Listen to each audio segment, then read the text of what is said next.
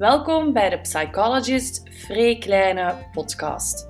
Mijn naam is Free en ik neem je graag mee doorheen verschillende topics uit de psychologie, levenservaringen en verschillende voorbeelden uit de praktijk. Soms neemt er een special guest deel die op zijn beurt zijn of haar kennis met ons zal delen. Enjoy the podcast.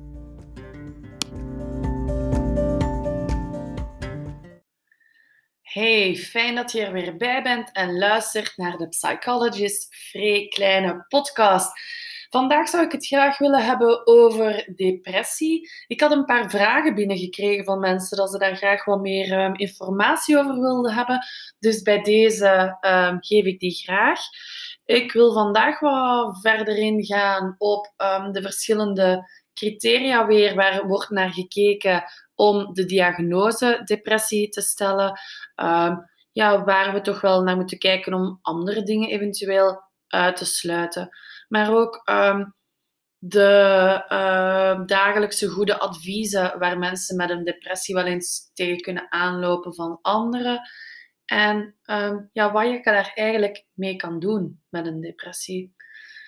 dus een depressie is een, een psychopathologische aandoening, want die uh, staat ook omschreven in onze DSM. Daar had ik het vorige keer ook al over tijdens uh, mijn episode van de verslaving, waar eigenlijk um, wordt gekeken naar oké, welke uh, symptomen of welke criteria uh, zijn hier herkenbaar bij die persoon. En er zijn eigenlijk negen criteria waar dat er naar wordt gekeken, maar als we um, in gesprek gaan met iemand die denkt dat hij een depressie heeft, gaan we ook gaan kijken naar um, bepaalde uh, symptomen. En twee daarvan die wel belangrijk zijn om een diagnose van depressie te kunnen stellen, is dat uh, een sombere stemming tussen die, tussen die symptomen zit, of het verlies van interesse en plezier. Um, maar we gaan dus kijken uh, of iemand vijf of meer van die negen uh, symptomen heeft. En wel um, binnen dezelfde periode eigenlijk van twee weken. Dus daar wordt ook naar gekeken of die uh, symptomen samen aanwezig zijn geweest. De eerste gaat over, een, gaat over de sombere stemming. En dat is, dat is natuurlijk zeer typerend aan mensen met een depressie, die sombere stemming. En ook wel gedurende het grootste deel van de dag natuurlijk, en bijna ook elke dag. Um, en, en dat, kan zowel, dat is zowel een gevoel van hun uit, maar ook van anderen. Dus het is, het is waarneembaar. Um, ja, mensen voelen zich dan vaak verdrietig, leeg, hopeloos. Um, maar wat anderen ook vaak zien, zijn bijvoorbeeld tranen in de ogen. Want huilbuien is iets wat ook vaak voorkomt bij depressie. Um, wat we bij kinderen vaak zien en bij adolescenten, is dat die stemming erg prikkelbaar kan zijn. Dus bij kinderen en adolescenten kan het zich wel anders uiten dan bij volwassenen, die somberheid. Een tweede symptoom is dat er een significante vermindering is in het plezier dat iemand heeft in uh, ja, zaken waarin dat hij daarvoor wel plezier had.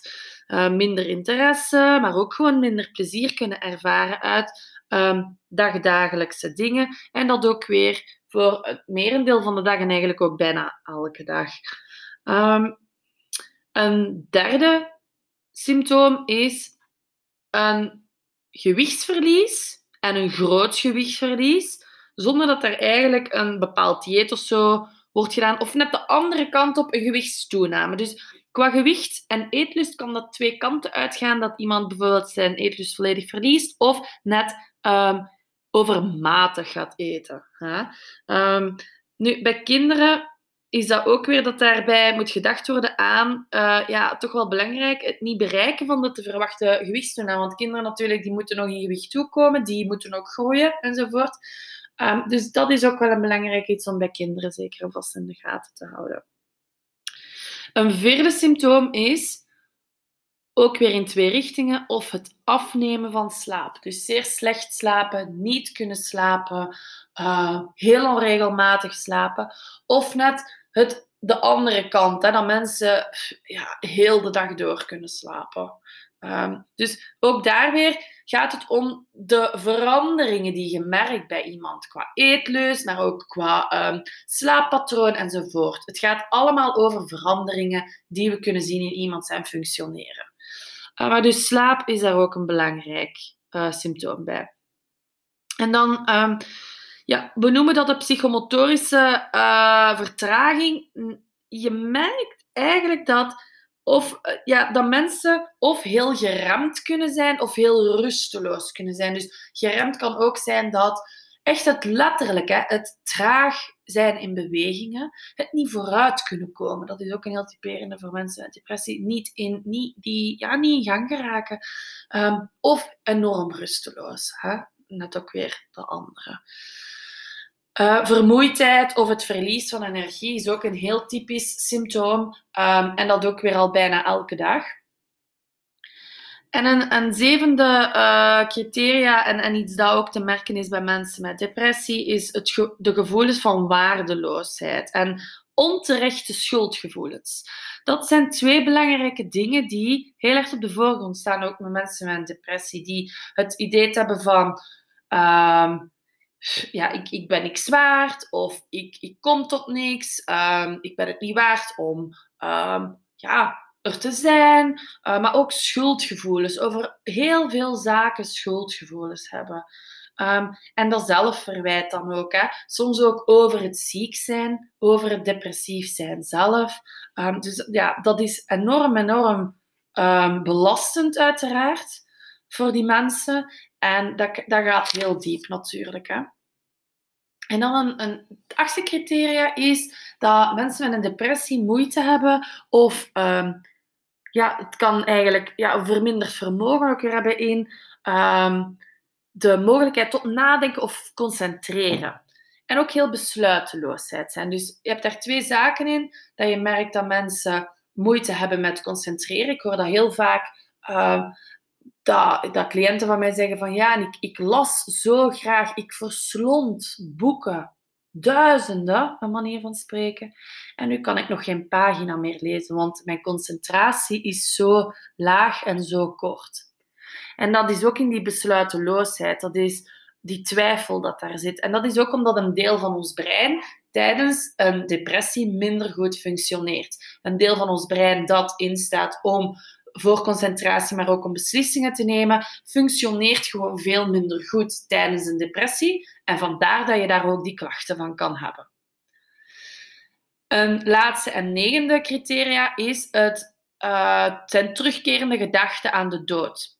En niet alleen aan de vrees om dood te gaan, maar ja, gedachten kunnen daar natuurlijk ook bij horen. Um, dat kan zijn zonder een specifiek plan. Ehm, maar het kan ook zijn dat mensen echt al zo ver zijn dat ze uh, echt concrete plannen hebben over suïcide. Um, nu, ik denk dat zelfmoord een heel belangrijk thema ook is om over te praten. Misschien is dat ook nog wel een hele, allee, misschien, ik denk dat dat zeker ook nog een, een hele episode waard is. Hoe ga je om met iemand die zelfmoordgedachten heeft? Want vaak is het, um, ja, is het een taboe. Het is heel, uh, mensen worden er enorm ongemakkelijk van. En dat is ook te begrijpen, want je wil, ja, het gaat dan ook wel over iemand die dichtbij jou staat en iemand waar je van houdt. Dus het is, um, dat is zeker geen evident onderwerp om over te praten. En veel mensen gaan het ook uit de weg omdat ze denken van, ja, als ik er niet over praat, dan zal dat niet groeien. Wat ik als advies kan geven is, praat, praat, praat erover. Um, als, mensen die, uh, als mensen die kampen met suïcide gedachten, als zij daarover kunnen spreken, dan wordt het letterlijk bespreekbaar.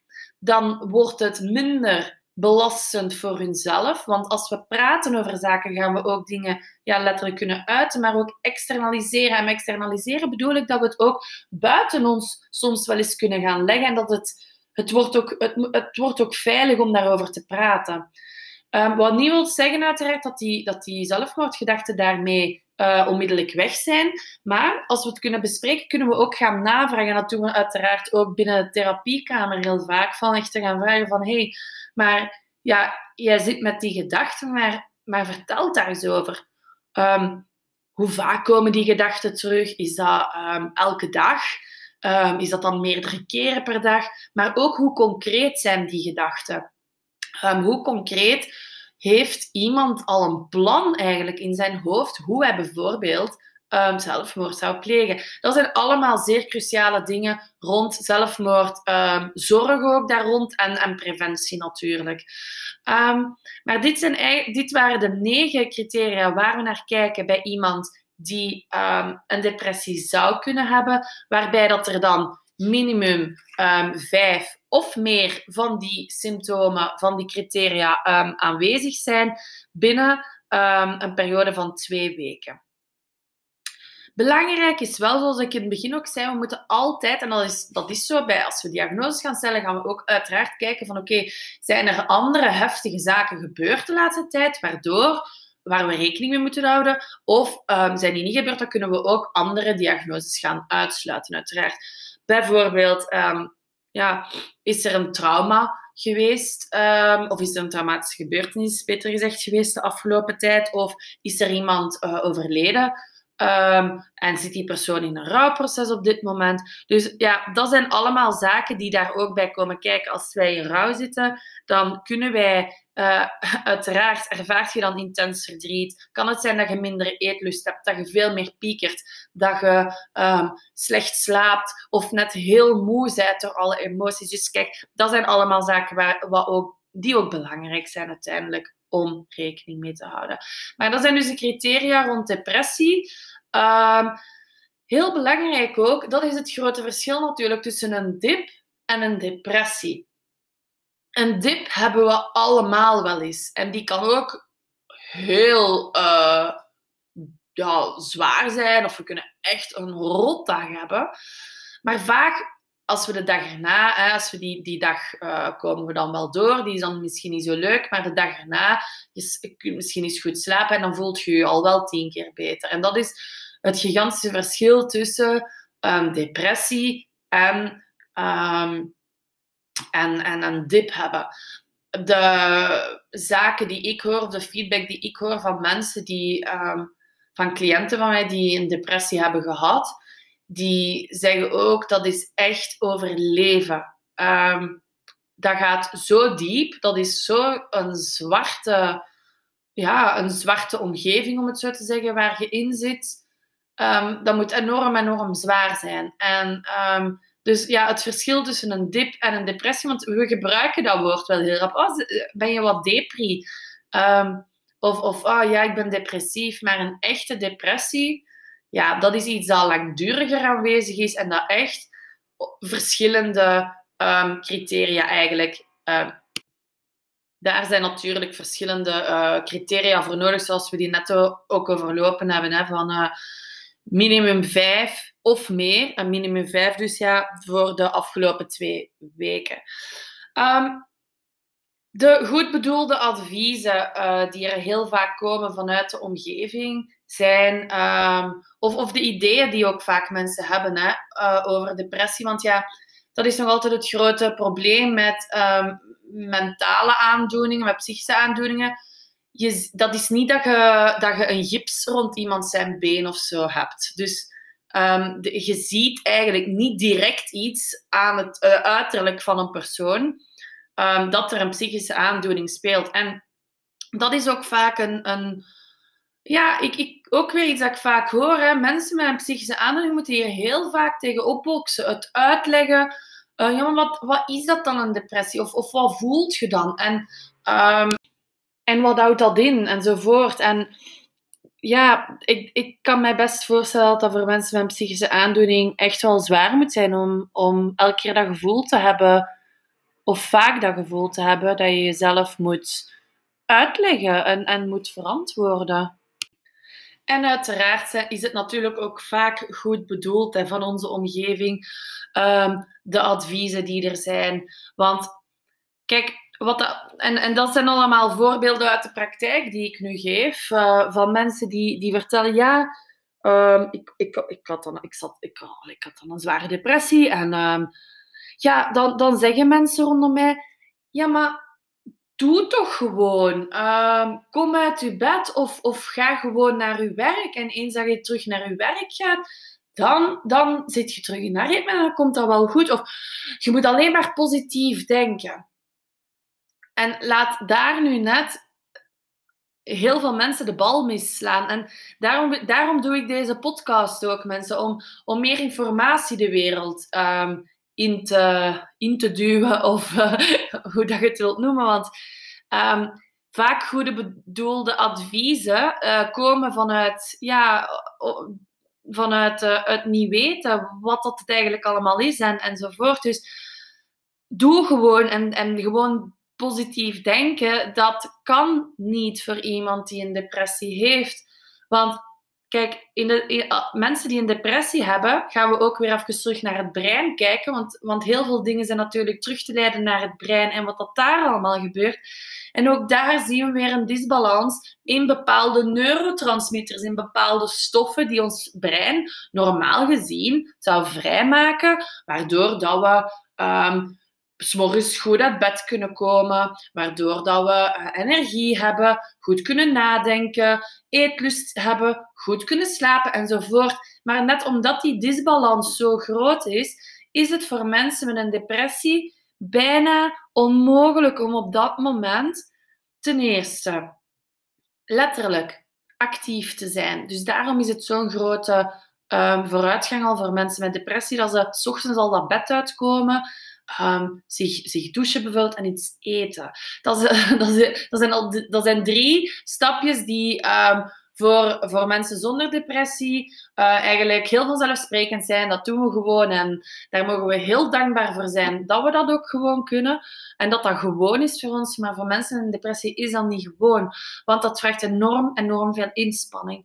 Ook het positief denken. Kijk, het, het depressieve brein is in die mate um, op dat moment zo aangetast, of ja, door die disbalans dan, um, dat ze veel meer gefocust zijn op negatieve dingen. En dan merk je ook vaak met mensen die in een depressie zitten, die zeggen dan van, ja, uh, kijk, uh, de, uh, het weer dit, of, of um, ja, wat, wat, het, ja, dat is toch niet leuk om te gaan doen. Ah, maar ah, bijvoorbeeld, kom, we gaan fietsen nee, ehm, ik, ik doe dat niet graag of ik heb daar geen zin in. En je merkt daar dat daar en een vertraging zit in spraak ook vaak, maar ook in, ehm, ja, in, in het lichamelijke. Hè? Dus het niet in gang kunnen krijgen. Maar ook in het gefocust zijn op negatieve dingen. En dat is net iets heel eigen aan mensen met depressie, of aan een depressie, dat die jou ehm, eigenlijk wat een, een zwarte doek voorhoudt voor alle positieve zaken. En dat doe je uiteraard niet bewust. Nu, um, wat te doen voor mensen met een depressie? Heel belangrijk wat je kan doen als omgeving, familie, vrienden, is een warm bad zijn. Liefde, liefde, liefde. Zorg, zorg, zorg dragen voor mensen. Um, ja, wees extra lief, wees extra um, zorgzaam dat is echt wat je kan doen als, um, als uh, partner of als um, ja, vrienden enzovoort. Um, en binnen behandeling gaan we onder andere mensen echt terug in beweging proberen te krijgen. Ook daar weer gaan we door middel van kleine oefeningen, stap voor stap, gaan kijken om mensen terug in beweging te krijgen. Soms ook echt letterlijk, hè? want dat is niet evident voor mensen met depressie. En van daaruit eigenlijk proberen om, um, ja, toch die, om op die manier eigenlijk die depressie um, tegen te gaan en um, ja, op een normale manier weer terug te kunnen functioneren. Uiteraard is daar soms medicatie ook voor nodig om die balans opnieuw te krijgen in het brein op een, op een goede manier. Um, maar ik ben er wel van overtuigd, als er medicatie bij komt, dat dit altijd in combinatie, uh, of dat dit het best in combinatie kan met psychotherapie.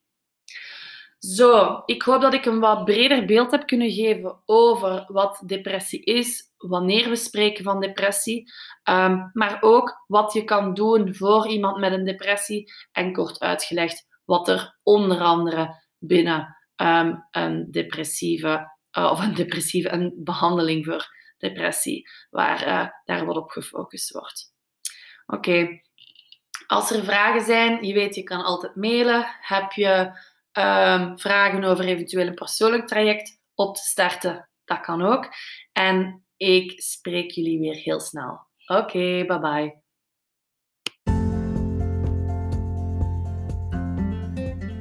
Fijn dat je weer luisterde naar de Psychologist Vrij Kleine podcast.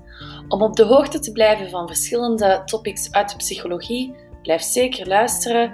Deel mijn podcast met anderen waarvan je denkt dat ze er zeker baat bij kunnen hebben. Als je vragen hebt of er zijn topics die nog niet aan bod gekomen zijn en waar je graag meer over wil weten, stuur me gerust een mailtje op info.vreekleine.com of als je graag een persoonlijk traject wilt starten, kan dat uiteraard ook. Er is altijd ruimte voor een vrijblijvend kennismakingsgesprek, waarna je nog altijd een verdere beslissing kan nemen. Tot snel, bye bye.